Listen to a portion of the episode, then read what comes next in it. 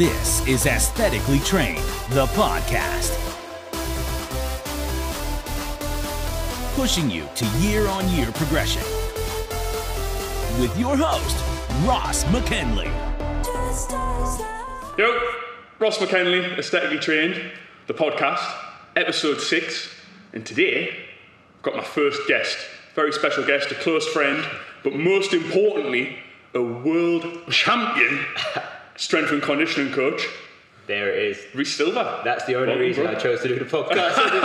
Waiting for that intro for like ages and ages. But yeah, sounds good that. So Reiss has recently uh, just had one of his fighters, Sunny Edwards, just recently won a world title. He's one of the, well, it's one of the latest British champions, isn't he, to, Yeah. to, to win a title. It was a fight where he was an underdog, boxed to a 12-round decision win, which was a really, really good result.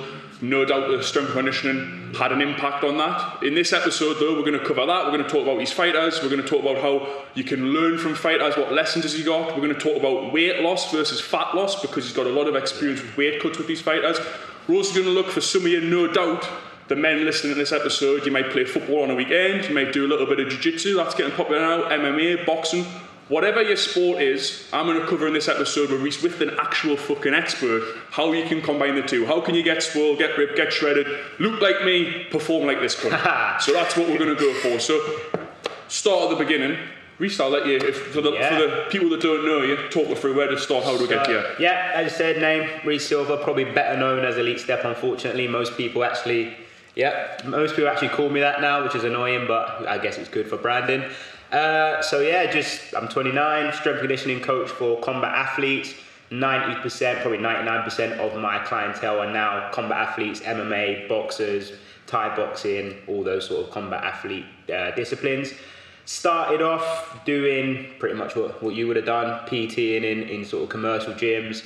Worked in a pure gym for a number of years, just doing general population stuff, little learning my trade, all that sort of stuff.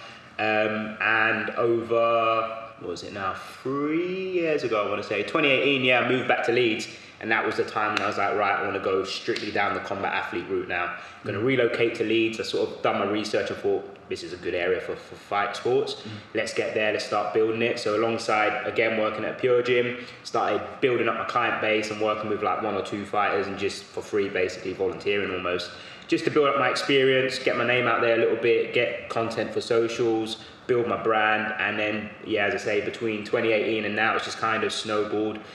Started getting paid, and then I think it was when was it now? After I was back for a year, so about 2019 April time, uh, again decided to take a plunge, move over to Graft House. Where I sort of met you, um, and that was the time where I was like, right, I'm not going to do a really general population anymore. I'm just going to go all out, combat athletes, roll the dice, and, and Yep. see what happens. So, yeah, that's a little bit about me. And I say now today, I'm, I'm all primarily all combat athletes, boxers, and, and at good level as well. Awesome. One thing I want people to listen to there right away. We can remember in the first episode when I touched on my history and how I got into coaching. Reiss now, and, and I'm sure you'll agree on this in a second, he's just opened his own gym. That's where we're filming from today. If you're on the YouTube, we're going to do some stuff on my Facebook later live from here as well. I should have probably put that in my own bio. Yeah, he's just, he's, just, he's just opened his own gym as well. He's not, he's not taught you that, as well as fucking being a coach to champions. He's just opened his own gym. The one thing I picked out there, whatever, whatever your craft is, whatever you're passionate about, whatever you want to do, Reiss has done the time for free. He realised that he wanted to work with elite athletes and he said, listen, how can I do it? And he's went back and he's offered to work with free and he's backed himself and he's proved himself and that's how he's got here. Very often in business and in life, people look at the end result. They see the the gym, the, the world champs he's got now. He's working with Mark Deakes in the Uf- UFC. I'll probably butchered his name there. He's got Sunny Edwards. He's got loads of people now. Dalton Smith. We're going to talk about that during the episode, of course, these fighters. But people see that and they think, fucking hell, he's got it. Look, he's, he's landed on his feet to work with these fighters. Has he fuck? He's worked hard from day one. He's went right the way back and he's done it for free to get where he is now. So I think for me, that's something that everyone should always take from this. And I hope you've already learned that from me. I worked for free as a coach first in uh, Edge Gym back in the day. Went in and just said, I'll just do what I can. You've got to be willing to go back and start somewhere. So what is it that made you want to get into it? What, why did you decide? Why did you decide fighters? And then what, what do you get from training now? What's, Yeah. what, what kind of buzz do you get? I guess. Yeah, I guess, I guess just going back real quick, just in terms of what you're saying about working for free, I think that's a really key point. Like the other week, I got asked by someone on a DM, like, "Oh, how'd you manage to get a world champion so quickly?" And I was like, "Jesus Christ!" Like you're only seeing one section of it. Yeah. Um, as you say, people don't see the whole journey to see the end point. Yeah. And I think even for people in terms of like their transformation, so like the guys you work with, people always just think it's like an eight week bam, you shred for six weeks and that's it. They don't see that that year or that people are working with you, Yeah. the, the time when they're putting on a little bit of fat because they're trying to get bigger and their body doesn't look like it does at the end goal. So I think it's really important to be involved in that process and not just think, right, end goal, let me get there as quickly as possible. Actually enjoy the journey along Yeah. the way and do all that shit, as you say, for free and all that sort of stuff. Um, but yeah, why? Basically, it was so do you know how people always say you need to find your passion in life and you should only work for a job that you're passionate about and stuff like that? Like for me i think that's absolute bullshit to be honest. I think if you search time and time again for your passion you're just going to end in so many dead ends. I basically just went through life needed jobs at certain times hated them all. I've done removals i've worked for a water company um, I've worked for um, a desalination plant. I've worked for River Island. Literally done everything and hated all of it. Yeah. And I just stumbled across a passion. I never really was looking for it. It weren't something I was like, right, I'm going to go out today, find something I'm passionate about. Yeah. I just stumbled across it. Um, I went traveling for a bit, uh, 2015-ish, I think. Um, and when I was there, obviously you really chilled, really relaxed, and it was like, right, what do I want to do in my life now?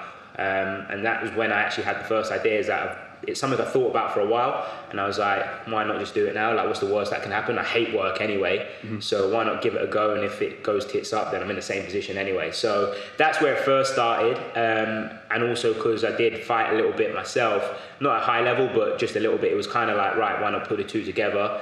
Fighting's, in my opinion, like one of the hardest sports in the world. 100%. People need to be conditioned and need to be strong because their life's at stake at the end of the day. Yeah. You could die in a ring. So I was like, I really want to help fighters reach their potential. And that doesn't just mean become world champions.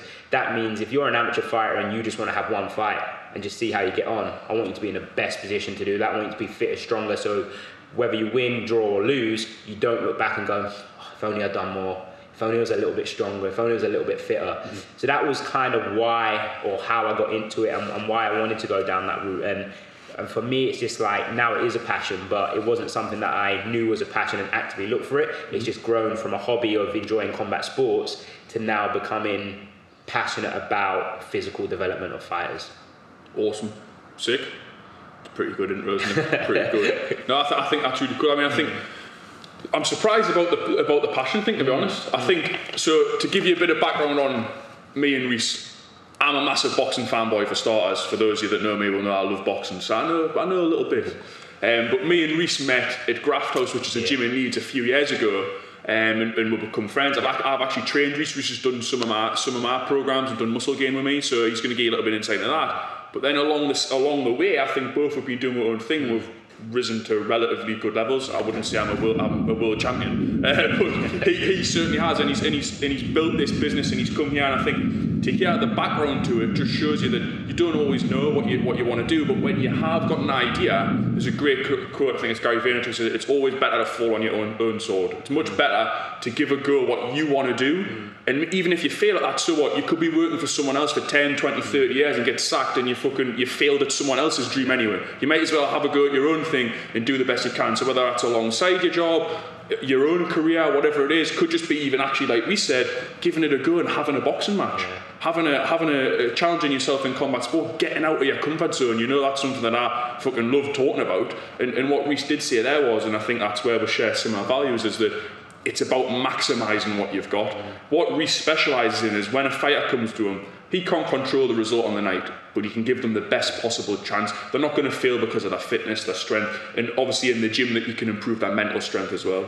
I think um, I had this conversation with my uh, business partner, my mate, who's going to be coming down here as well, because he was in a situation where he was like, "When do I come over? When do I put all my eggs in that basket?" Yeah. And I was just like, "Roll the dice. Like, what's the worst that can happen?" Yeah. And I think we sort of discussed it as well. And I think it's so true. Like people nowadays, uh, they don't fully go for something, not because they're scared of scared of failing. I think the biggest issue is that they're scared of the embarrassment of what people think. Yeah. So like, if I open up a gym and if this in two years' time has gone tits up and I, have, I don't own it anymore, I don't give a fuck. Mm. Yeah. I've tried it and I know. Like I think some people they don't do anything because they're like, oh, if it doesn't work, I've got to show my face around and, and admit that I failed at something. Like, Yeah, yeah, yeah. so I think whatever you're doing, like who cares what people think? Mm-hmm. Roll roll the dice, see what happens, and don't be scared of that embarrassment. Like just own it. Sometimes you're gonna fail, sometimes you're gonna succeed. It's just the way it goes. So mm-hmm. yeah. I think the quickest way on that, just just just to finish up this this introductory bit before we get on to the questions, is I always say to the lads that work with me in the 28 days or 12 weeks, whatever it is, is, is there's, this, there's the phrase burn the boats. Like, don't leave anything behind. Like, if you give it your all, no matter what the result is, you won't have any regrets.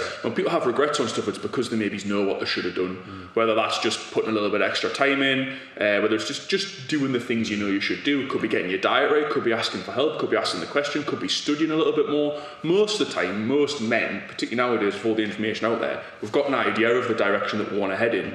Um, but the difference is, is do you do it or not? It's one thing knowing, it's another thing to apply, isn't it? So that's the uh, the goal. So in terms of the next bit, mate, the questions. I've got some questions. What I've tried to do for you listeners, I've tried to pick some questions that I think will get the most out of Reiss and will hopefully give you a hand. So we've got the first one is how can the average man combine sport and aesthetics? So I'm sure some of you out there maybe play football on a weekend. I mentioned at the beginning, you've got a sport. How can we combine the two recent and what are the mistakes that you see and, and see people doing? Yeah, I think a lot of my guys, when you see fighters in general, they're always in really good shape. Mm-hmm. So I think the aesthetic side of it, of a sports performance or a performance-based program, is like a knock-on effect. Mm-hmm. So with my with my fighters, like really and truly to a certain degree, it's not important what they look look like. Yep. I mean, you take someone like Sunny for example doesn't look like a, a Dalton, for example, who's yep. ripped and shredded. But the performance side and the aesthetic side is just a knock on result of, of the stuff you're doing. So I think if you are kind of combining the two, I think first thing is to prioritize which one's most important to you. Is it performing on a Saturday at football or is it your aesthetics? Because sometimes if the goals are murky and you're not clear on. Do you do you think you can do both? Sorry, do you do you think? I mean, there's something I, have said before. I love it. Chase two chickens, mm. catching on. If you're trying to do two things, yeah. you can, but obviously the results won't be as good as if you was to just have one and run. And you've 100%. got to accept that. You've yeah, and you've got to accept that, and it, it comes down to prioritizing it. Like as I say, is your priority to perform well on a Saturday or is it to, to look good? And your program should be based around that a little bit. As I said, you can do both.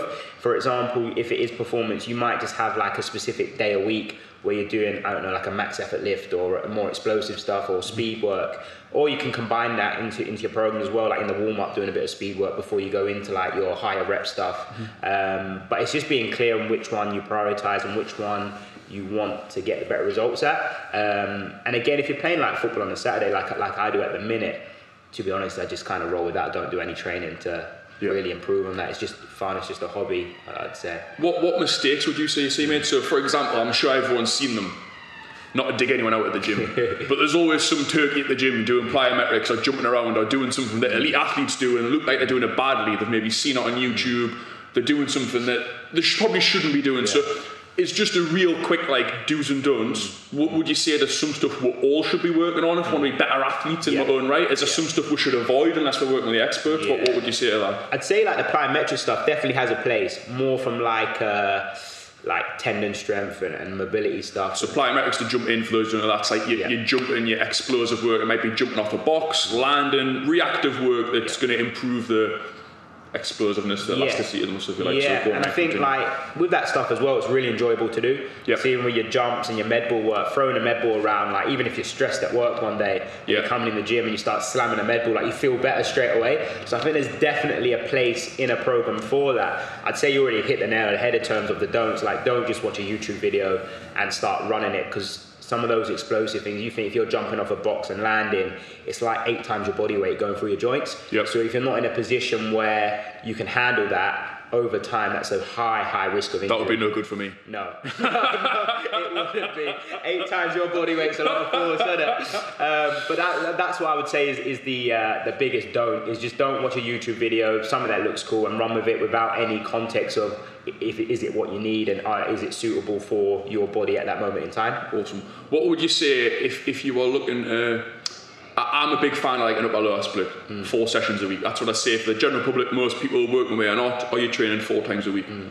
Would you add in? Uh, would you add in little bits of sport specific conditioning to all four sessions, or would you do a, a separate session every week? Mm. What would be your thoughts on that? I'm putting you on the spot a bit here, but this is what I so wanted to grill you a bit and get you. I, I would maybe just sprinkle a little bit throughout the week. So in your warm ups, you could probably do some of your speed work, go into your heavy lifts, and then maybe at the back end go into your higher rep work and you know your failure work and, and bodybuilding type stuff off the back of that. Um, yeah, I'd sprinkle it across. You can do almost like a more of a. Uh, uh, undulating type stuff where maybe on like a, a Tuesday you do like a max effort day on a Thursday do more explosive stuff. You can do it that way. Maybe on like a Monday Wednesday have like your bodybuilding type workout. But on the whole I'd say just small doses. Perfect. yeah just little sprinkles across the week and that will add up over time This is perfect because it's led us into the next question nicely. It's like we know what we're doing. It's like we know what we're doing.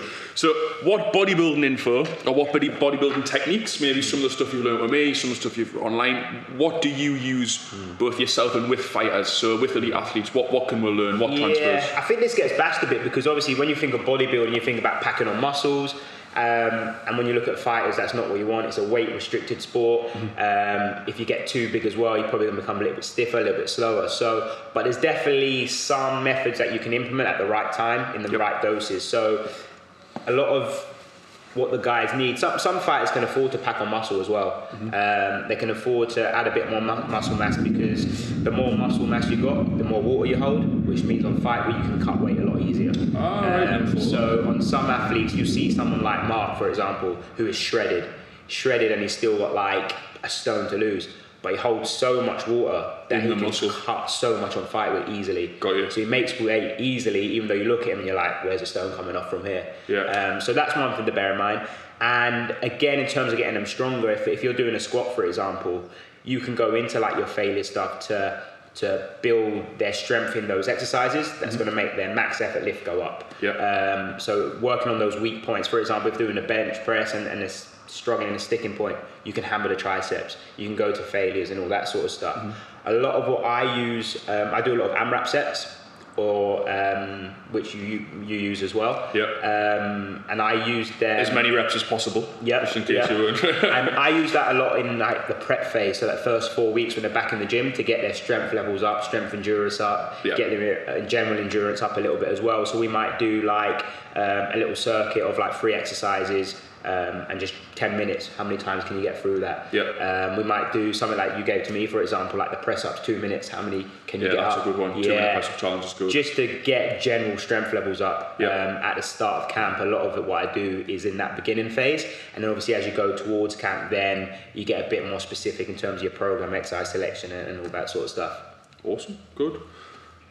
Perfect. We're leading on nicely to the next one. So we mentioned there, we talked a little bit there about the, this will tie in nicely. So we talked a little bit about having more muscle and mm. then that gives you the ability Yeah. to cut more water. So that's because, I mean, my, my understanding, I repeat this a lot, so fucking better be right, Yeah. is, that, is that for every, your muscle glycogen, so the carbohydrates that we store in the muscles. So when we've got the muscle fibers, the, your biceps across the body, wherever it is, within your muscle, you store muscle glycogen, which is when you eat carbohydrates, it's stored as muscle glycogen. Now, for every one gram of muscle glycogen or carbohydrate stored, you store three mil of water. Is that what you go Yeah. off? Yeah, as well. That's good. I've been repeating it years. So that means, obviously, as Reiss mentioned, you've got much more opportunity if you have more muscle, theoretically, to cut more water, which will drop your weight. Yeah. So something I want to talk to Reiss about, which I think is really fitting. He does some massive, crazy. Yeah. You'll have seen in the UFC, no doubt. You've seen people hobbling on the scales. Now he doesn't do that with his fighters. But something that's interesting to talk about is what's the difference between a weight cut, Hmm. which is what you specialise in to get people ready for a fight, and then what I do, which is more fat loss. Yeah. Because I always harp on to this with all my clients online all the time that your weight on the scale doesn't necessarily equal your progress, and you shouldn't be reading too much into that. It's just one variable.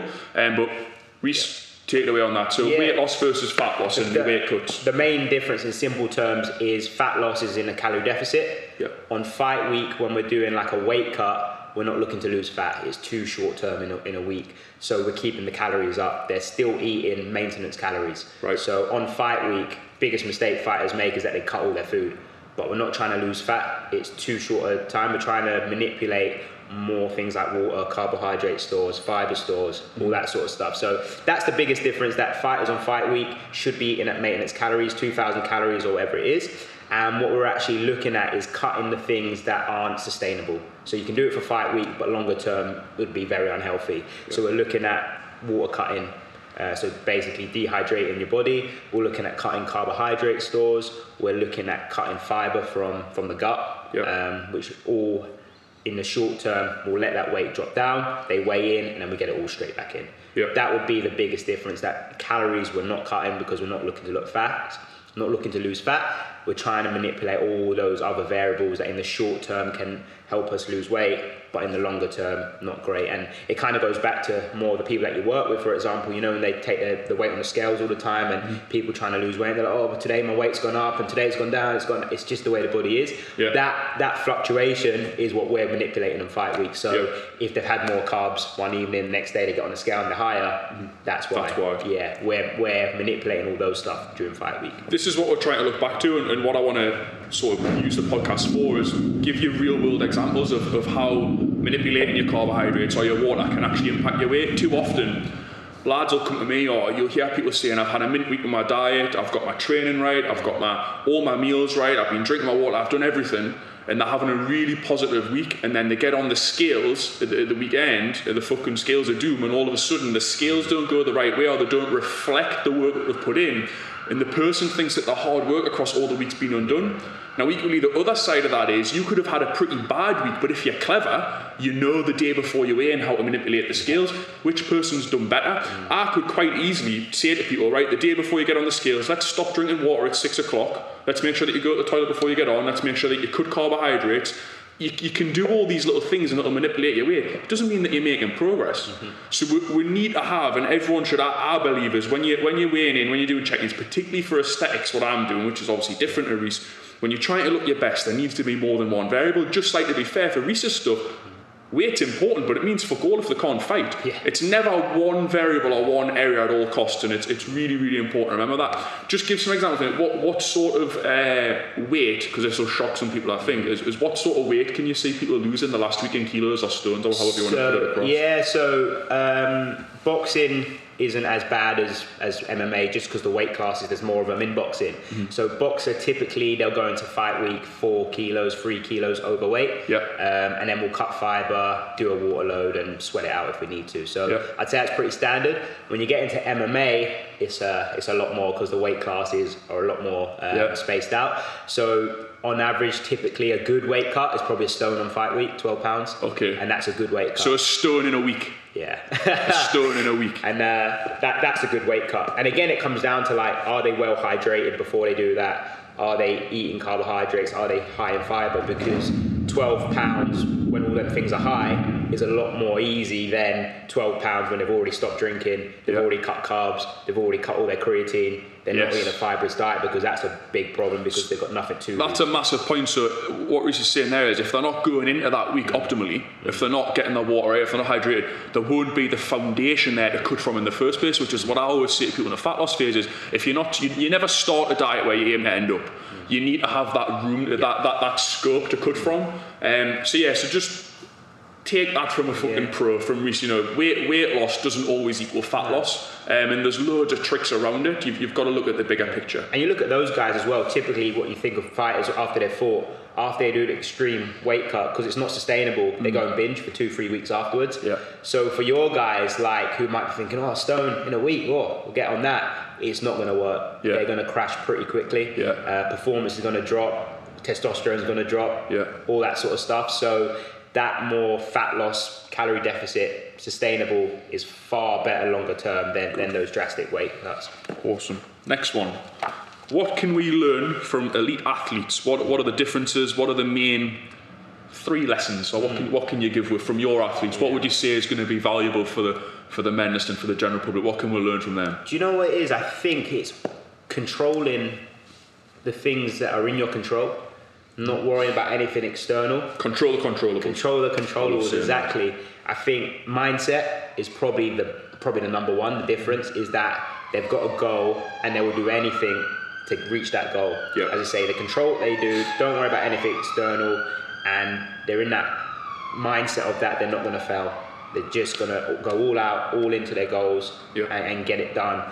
Dedication, commitment, and just again being involved in the process rather than the end goal. Mm-hmm. Like they're during a camp, their their mind's not on just the victory. It's not just on that. It's right. This make this session good.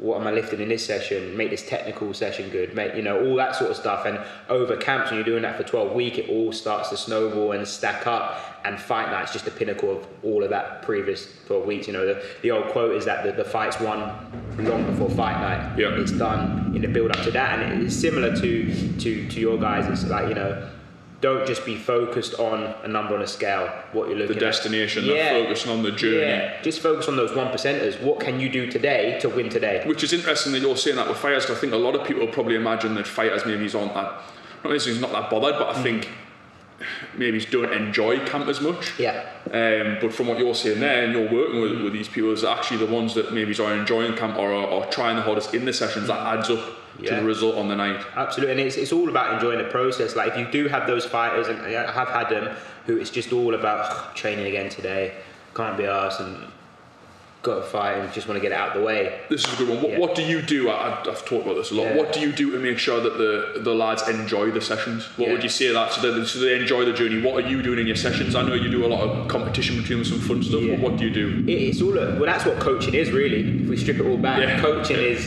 is making the process as enjoyable for each person, and you've got to know your athlete as well. Yeah. You got to know some athletes and some fighters are just strictly business. They don't care if it's fun or not. They're so driven Yeah. that they'll do whatever they got to do. And Yeah. It doesn't matter if it's fun or not. And you, as a good coach, you've got to notice certain days when they come in and maybe they're not joking as much as normal, and they're, they're, they're walking a little slower pace as they're walking towards you. And all of a sudden, within five seconds of seeing them, you're like, right, something's going on there. Ah, okay. And it could be something like, I sparred shit yesterday. Yeah. Now they're mentally sparring. I'm not ready for this fight. I sparred shit. I'm- Ah, okay. I felt unfit. And then would you tweak the session or what would you do differently? Yeah, yeah. So it's all about adjusting. Honestly, 99% of what we actually do in sessions is probably not what I've planned. Right. It very rare. I don't think I've ever had a camp that's gone as I've programmed it. Never. Not once. Um, injuries, fatigue, you know, especially with fighters who are training so much, little Yeah. niggles, all that sort of stuff. If an athlete is, is tired, then we go back to what we spoke about previously those jumps, those med ball slams, make it fun. Get them doing stuff that's different. Um, with the MMA guys, I like throwing in, like, I put a video the other day of Staff and Lou where they were doing like a little game, press up Yeah, I've seen that. That was cool. That just cool. as a warm up, something completely different. Yeah. They're not getting any stronger, fitter from it, but it got them into the session, flew off the cobwebs, and then they were ready to go. Um, so it's all about just adjusting on, on, on the fly, and, and that's what good coaching is. It's not being stuck to a certain program. Yeah. It's actually, you know, if- even from your sort of point of view, if you program something and someone's like, I'm really not enjoying this, Would change it. yeah, you change it, and Yeah. that, that program might be not as good. Yeah. But for that person, if they're sticking to it and they're giving it more, probably going to be even better. I think a common misconception with my stuff, we've, we've got the 28 day challenge, and that, that's a rite of passage, it's a challenge. That is predetermined, that's, but it's 28 days. Yeah. But I think the 12 weeks, uh, the 12 week transformation and the inner circle, the longer stuff I do, I've got a lot of lads now coming from a lot of more prestigious, if you like, or I like to think I'm getting there, but, but Yeah. from other coaches or from other bigger gym or worldwide, if you like, I won't say who, transformation facilities and stuff. And, and what, what you've got to remember is, is that normally with most businesses or most coaching programs online, there might be one person behind it. Yeah. Like with Made a Steadily Train, with Yeah. Reset Elite Step. Yeah. As it gets bigger and bigger, you've got a choice. You can either keep doing the coaching yourself and you can charge your time based on that. Yeah. Or you can go down more of a programmed, like a like a generic route, mm. and that's what a lot of these bigger companies do, and the things that you pay for online. When you sign up for a 12 week program with Joe Blogs or fucking whoever it is online, the likelihood is that in week one mm. they've already programmed what you're doing in week 10 Yeah. or in week 12. It's a predetermined route based on the leader of that organization or said social media personality. I, I had to do a lot of explaining to my lads. I come from some of these gurus or whatever you want to call them. That actually, when you work with me, what you're paying for is my time Mm-hmm. and the flexibility in the process. That no matter what happens, I will get you through it. Yeah. And that means that when you check in, sometimes I don't know what you're going to be doing until you check in Mm. because. I can't say for sure when I send a diet out. I've got a direction as long as we're headed in the right direction. But I can't say for sure that when you check in that you're going to be up or down on the scale. So you might have had a bad week. You might not be enjoying the program, as we said. The coach's job is actually is to direct you through hmm. whatever murky waters you go through, kind of thing. And the process should be flexible in that regard. You should be firm and fixed in your goals, but the route that you take will always depend on the individual. It shouldn't be a predetermined path. That's not what you're paying for at an elite level. That's the whole point of why Reiss works with elite yeah. athletes. When people pay for my one-to-one time, even in the inner circle, the group coaching I do, they're asking questions and we're, and we're amending it on the fly. That's coaching. It's not a predetermined PDF where it's like, this is week one, this is week 10, this is week 12. What about if you train terribly in weeks five to eight and you've had a lot of stress at home, your diet's not right, you've been off plan, then do you just jump back in or do you restart? There's loads of factors that you need to consider. So, Exactly really that. good, mate, really good. I like that, that. We agree on And that. do you know what I wasted early when I started out? Because when you learn, you're, you're taught, you do an annual plan Mm-hmm. for your fighters. This is pre-season whatever sport. And then I was like, why am I doing this? I'm just literally spending two hours programming, and I'm not even using it. Yeah. Like it's all gone to shit because, as you say, they've got an injury, can't do bench press. Mm-hmm. Yeah. They they've now got a spar on a different day, so I can't do that session. So yeah, it, it is, and that's the difference between just coaching and paying for a program. Yeah. and that's why People people aren't paying for information, they're paying for implementation. Yeah. That's what I always say, Yeah. that they're paying for you personally to guide them through the process and make it work no matter what. So, Right, last one before we go into a quick fire little chat questions we've got, I think this will lead in nicely. So, Reiss, as we know, works with a lot of good boxers, UFC fighters. So, what I want to know, I'm a boxing fan, I don't know as much about UFC. So, what I want to know, Reiss, Yeah. is who to look out for in boxing. What is your tips? If you can, if we go back and this podcast is fucking huge in five years' time as well, who's the boxer that you're going to say is going to blow up? Do you know what? I've been thinking about this since you mentioned that it's going to be a question. I'm so stumped. For, the one that came to my head is more in the UFC. There's a guy in Manchester called Lerone Murphy, UFC. He actually, I think, I'm not sure who was fighting on before that, but he got a last minute fight during lockdown, got a draw. And then they signed him, signed a Right. UFC contract. Okay. Um, and then he's won two on the row there. So he's unbeaten in three um, in a. Uh, I think he's got a big, big future. Okay. Good challenge for titles. So Lerone Murphy, that is, and that's a in UFC, yeah, a UFC guy. Good fighter. In boxing, that's a tough one. That and obviously, if you're looking local in Leeds, uh, Hopey Price looks like a decent boxer. Should have a big potential. Jack Bateson's kind of moving up the rankings now as well. Yeah. Um, that's a hard one though. Obviously, I'm biased to my guys, but I'm not going to mention them. Uh, I'd say those two in Leeds. I've gone blank though. I'll jump in while Reiss thinks. I've got I've got one of my good mates, Go. Cyrus Pattinson. He's just he's just turned pro. Yeah. So one of my good friends from when I was younger, he's just turned pro and he's going to be fighting very soon on a on a matchroom. So so Yeah. look out look And out for him yeah, about if you're looking at the amateurs in the GB, the McCormack Yeah, the brothers, McCormack they're probably going? Got a little Rajis yeah, as well, they're yeah. probably going to uh, do very well in the uh, in the pro game as well. Um, but yeah, do you know what? British boxing is kind of like almost like having its second wave of elite level fighters. I think it was a few years ago we were kind of like had like 15 world champions. yeah, then it's had a bit of a dip. had a bit of a dip. coming I feel like now it's starting to come come back up again. So Good. should be good. Right then, some quick fire questions to finish off. We're just going to essentially chat shit for the last 10 minutes.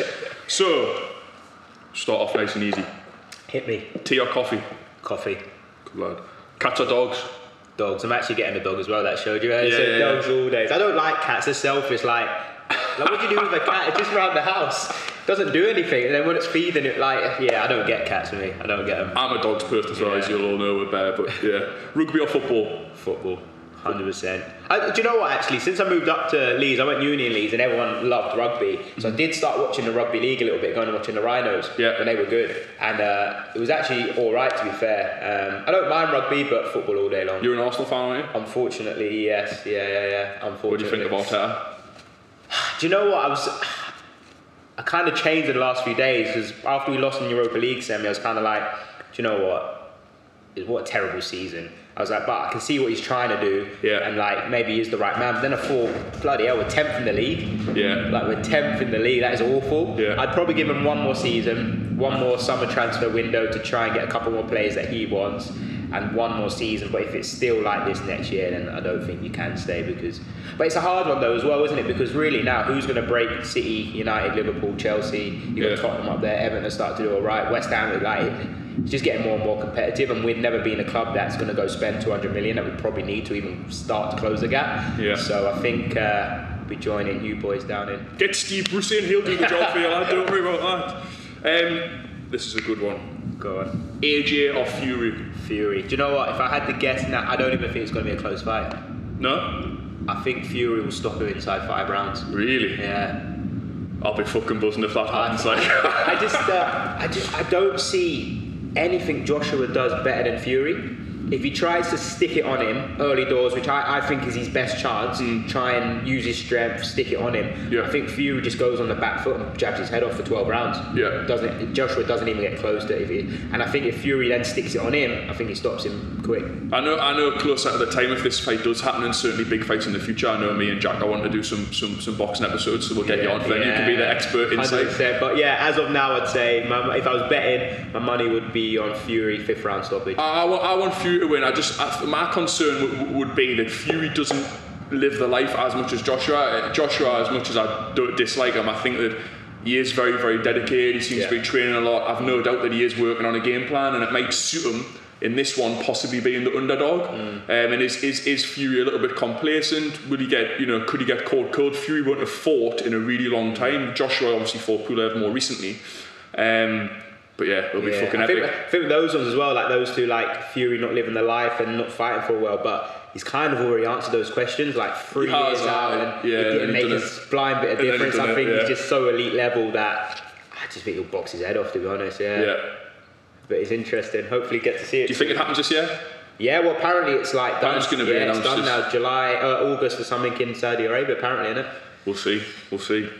Uh, right, next couple are a little bit deeper, I guess. So, keep it.